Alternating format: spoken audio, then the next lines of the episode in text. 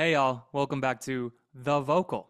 I got a great text message from one of my very best friends recently, kind of out of the blue, and he said, I think I'm ready to go to level two of Bjork. You know, I've been vaguely aware of her my whole life for the big things that she's done, if she's been on the radio or in the media or whatever, but I think I'm ready to like explore. And I took this as a book report project. I immediately said, I'm going to do this in voice memos because there's no words only format that's going to be able to communicate her to you in the way that I think I can communicate her to you. And then, of course, I thought this would make a really great series.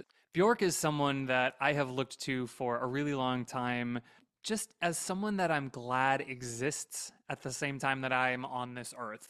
You know, she goes through so many different chapters. She's such an artist with a capital A. She's done so much. It's pretty astounding to watch an artist like that work and be received during her lifetime. You know, not to get too dark, but so much of the time, some of our most profound artists and the legacies that they leave are only realized once they leave the earth. And Bjork is here still. She's out there doing her thing, and she's been doing her thing truly like her whole life being received. Maybe not at the level of complexity that she's putting out, but she has an audience for some very avant garde work that she has been called to do, which I think is really remarkable. I thought I would walk y'all through my story arc with Bjork, the way that I see her career, the way that I um, have internalized the chapters of her work, the things that have inspired her, the sounds of her music, as well as her treks into technology. She's so many things. She's a singer, a writer, an artist, a visual artist. She is a technologist. She's an avant garde performer. She's a fashion icon. She's a style maven. She's someone that is known for wearing extraordinarily button pushing um, outfits and designs and headpieces. She is really someone that I think brings art to people. Whether or not they receive it is up to them. I should take a step back and say, I don't call myself a Bjork scholar. I have my own read um, and my own understanding and my own relationship with her work, but I by no means think that I have the definitive approach to Bjork. This is just one approach. So, the way that I see it, her career can really be broken up into three or four chapters. and this episode, we're just going to be focusing on what I see as chapter one. This takes us through solo albums one, two, and three. That's debut, post, and homogenic from 1993 to 1997. Um, first, let's hear from the Sugarcubes, which is the group that Bjork was in before she launched her solo career. So you can hear some electronic programming, probably some real analog instruments. So I hear this and I hear not necessarily prototypical 90s, but I hear the 90s.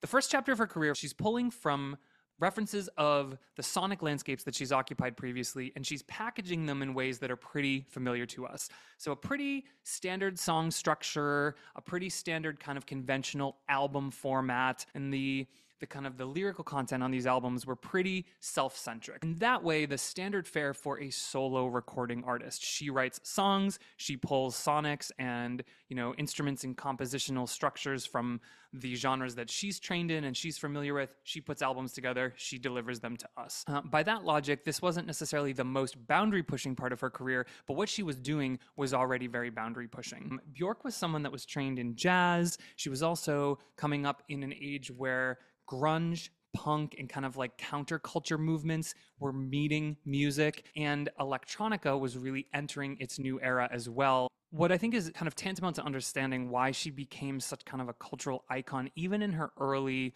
not as boundary pushing days. In the early 90s were so male dominated and they were very group dominated. She was a solo woman stepping out on her own, which in and of itself was pretty anti, kind of in the spirit of those genres to begin with. At the next level, those genres, many of them are genres meant to be against the mainstream or forked off of the mainstream as others to the mainstream. And what she kind of I don't know if she was um, aware in in her doing. She was actually bringing elements of those genres to the mainstream, which was kind of also in the spirit of those genres, kind of anarchic. She was like taking the anti structures and anti antiing them and bringing them to greater masses of people. In those ways, Bjork was really doing something that wasn't meant to be done. So even if she didn't do all that much more than that, it already was a statement. 1993 was when Debut came out. You'll probably recognize if you were to look at the album artwork, she's like covering her hands like this. She's kind of playing kind of like a meek young female, kind of like East Asian archetypal character in a way. And a lot of the the songs had some like humor or tongue in cheekness to them. So a couple of the big songs from this album, the ones that I think became iconic,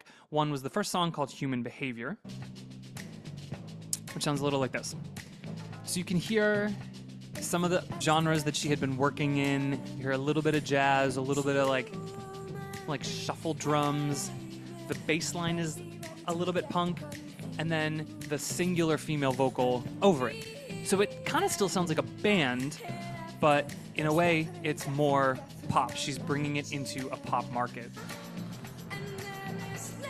Also, some plays with key and chord changes that were a little irreverent, um, which I can kind of hear some of her like jazz training in that. Another song that became kind of a, a big hit was called Big Time Sensuality, um, which I think in and of itself may also have been a bit risque for her because she was a pretty young woman in the 90s. She was also like in an, in an American market, she was an international woman kind of talking about sex and kind of like not super super descriptive ways but in um, overt ways and i think that that also kind of allowed her to lean into being a little bit of a punk. But what's funny is that it's like a pretty light little song. Definitely can hear the 90s in the track. Now, Bjork self describes her second album, her follow up called Post, um, just two years later in 1995, as her city album. It was when her life was really expanding. I believe she moved her home base or one of her home bases to London. She's always worked out of Reykjavik, Iceland. She maintains really strong roots there and a home there. But London became a place where she could access a wider international market and work and make music. And I believe this may have been the album when she maybe started renting an apartment or bought a place in London. And so she was surrounded by um, much bigger city life. Post spawned a lot of the songs that folks I think still know of her. Post really did the work of like deepening and strengthening and codifying her sound. I think of it almost visually as like all the levels in the tracks were raised, things were richer, deeper, and clearer and crisper in a way, and just bigger. Many people know Army of Me, which is the first song on this album. It's definitely a harder hitting, grunge style, also nouveau electronica kind of song. Lyrically, this song also is kind of defensive and and also offensive. She is a, a woman that is saying, if you complain once more, you'll meet an army of me. She's saying like, don't fuck with me.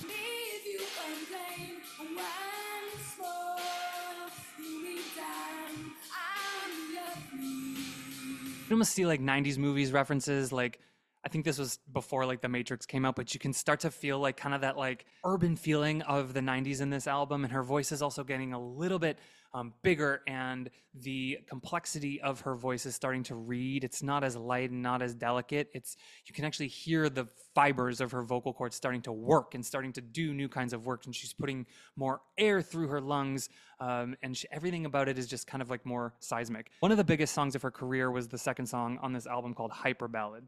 Hyper Ballad does a few things that I think became prototypes, not just for future work in her career, but for other artists. One of those is it's kind of pre loop loop. You can hear the structure of what's beneath her, kind of like these just circling drums, circling bass. We have like the synth cloud layer on the top. And then still keeping a foot in like pretty prototypical pop structure, here's the chorus.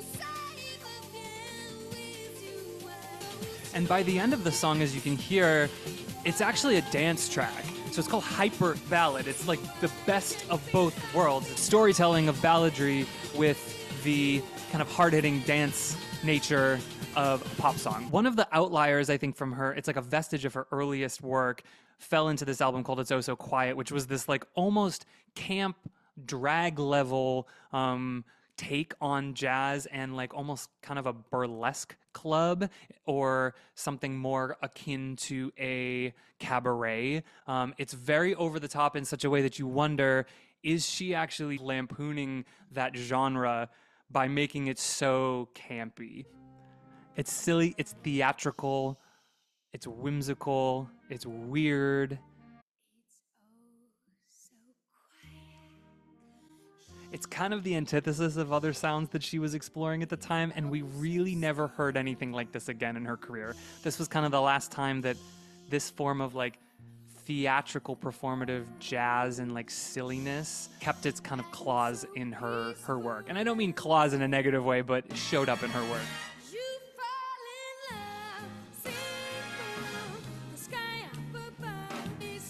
And then she's going to take it to Bjork. On the whole, Post is a really cool soundscape of an album of an and it really paints the picture of evolving genres. We have some rock, some jazz, some electronica, and some like lyric and solo female vocal driven pop music. That takes us to 1997, album three, Homogenic, which is by and large to this day considered some of, if not the best work of Bjork's career. It really was the capstone. It was like she had hit a core. She had hit a nodule that she was meant to find and no one else could find. It was a new sound that was uniquely hers, and it was an exploration into the interface between electronica and pop music. It was a little more self serious, it was a little bit more intense, definitely progressive and pushing things forward, and also a little bit less of a gentle listen, um, but really rich and really compelling. What's cool at this time, too, now that we're kind of past the mid 90s, is Bjork isn't the only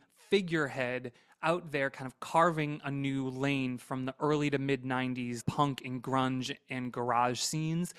I think of someone like Moby who like took from those genres into house music and Moby was moving it into like what kind of became like techno. In this album, Bjork starts kind of dissolving some of the fundamental major pillars of pop song and pop album production. So while she does stick to kind of like verse chorus structure, she's playing with meter more. So there's some interesting, strange time signatures across this album. The kind of gestalt of it is that it's kind of queer. Now, I don't say that necessarily about Bjork and her um, sexuality, just in that it's got this like queer take on music and sound. It felt very left of center and right of center and just kind of anywhere but center, but then also center at the same time because a lot of this music went straight to the radio and was actually like embraced by lots of people. This was really when Bjork had hit a sound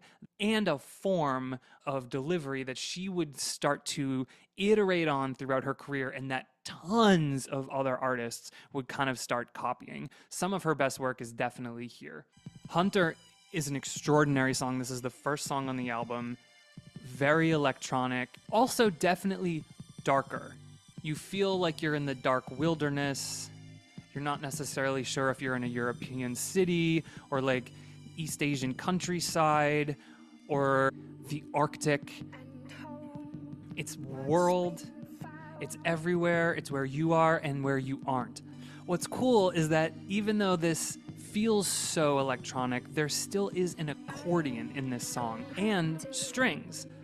So there are organic materials and instruments and inorganic ones interfacing, and it feels almost like her voice is the surface area where inorganic, inorganic meet. She is almost like a Metroid. And she is like both becoming like electronica and computer as a person, but then also very, very much still Iceland, where nature is celebrated and where the richness of dark during the winter inspires artistic creation and just the way that people live life. So I hear so much in this sound and I come back to this music a lot. To me, this is a no skips album front to back and maybe the beginning of a string of what you could call, but what I don't think Bjork necessarily calls concept albums. It's really contiguous, it's really a package, and it's really kind of a fully scoped concept front to back. Another song, I'm actually not sure how to pronounce this song. It is written Joga. I believe it may be pronounced yoga, and it is about, I think, uh, her best friend at the time. A beautiful song.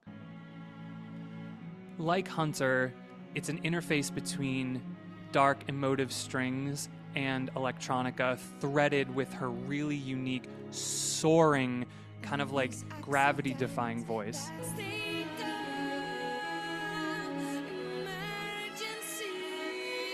Is very performative theatrical, not unlike things in her earlier career, and the literal way that her voice is mixed and presented, it's bigger, it's bolder, and sharper.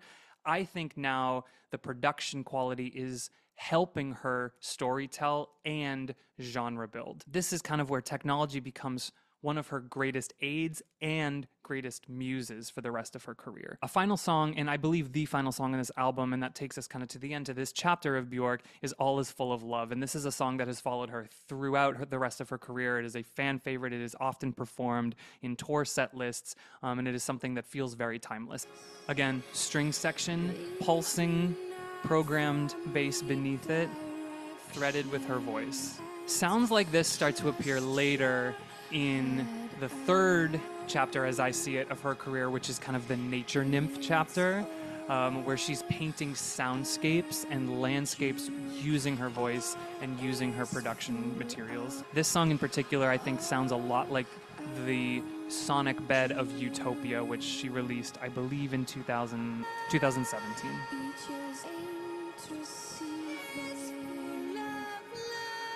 So that takes us to the end of what I see as chapter one of Bjork's solo career. The first two albums of which really draw from things that she had been doing, and then eventually land in Homogenic, where the concept feels fully baked, the soundscape feels really clear, there's consistency song to song. We have almost a concept album on our hands and something that was really pushing culture. It's one of those albums that feels like it arrived not too soon, spoke a new language that people were finding themselves hungry for but didn't know what it was yet, and then would iterate and replicate for years to come. This was a place where I think Bjork felt comfortable and ready and charged to begin taking left turns, um, one after the other, which brings us into what I view as her chapter two, uh, which I'll tell you about in the next video. But thanks so much for watching. Hope you got something out of this and uh, sending you lots of love, Bjork style, through the airwaves.